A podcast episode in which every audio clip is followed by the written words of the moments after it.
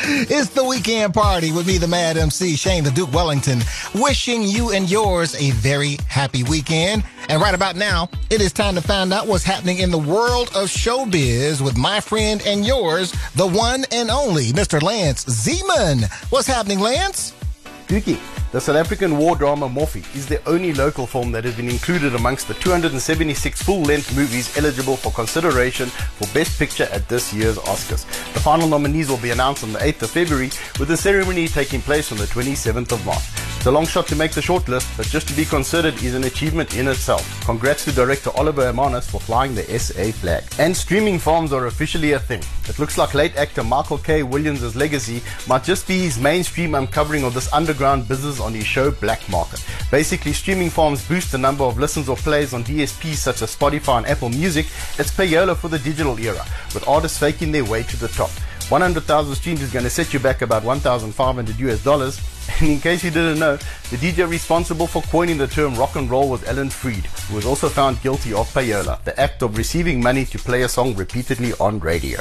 And in some other news that you might have missed out on this week, buddy, George Clooney and Julia Roberts are teaming up again for the romantic comedy Ticket to Paradise. It's about a divorced couple who travel to Bali to stop their daughter from getting married. And Queen Elizabeth the Second has launched her own brand of tomato sauce. It's going to set you back about one hundred fifty bucks for a three hundred gram bottle, but that's a small price to pay when you're trying to keep up with the Windsors.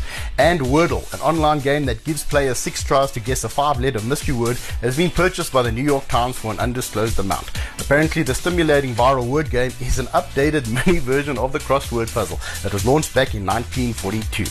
And just like that, the Sex and the City sequel has come to an end, Dookie, but the creators have a treat for the fans in the form of a behind-the-scenes documentary that'll air on the same day as the show's finale.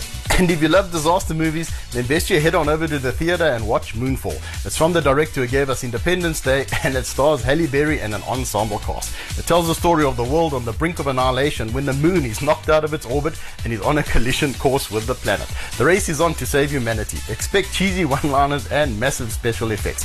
Moonfall is my movie pick of the week. And that's all I got for you, buddy. Just remember, dogs speak to those who know how to listen. Stay safe, stay strong, stay hot, and I'll catch up with you next week. All right, buddy. Thank you so much. That was Lance Zeman with this week's entertainment report. And remember, thanks to the good folks at Solid Gold Podcast, you can download the podcast of the entertainment report for your favorite podcast app. I'm talking Spotify, Apple, Deezer, Google, and Audible. You get the idea. Just check out pod.link slash party for all the links.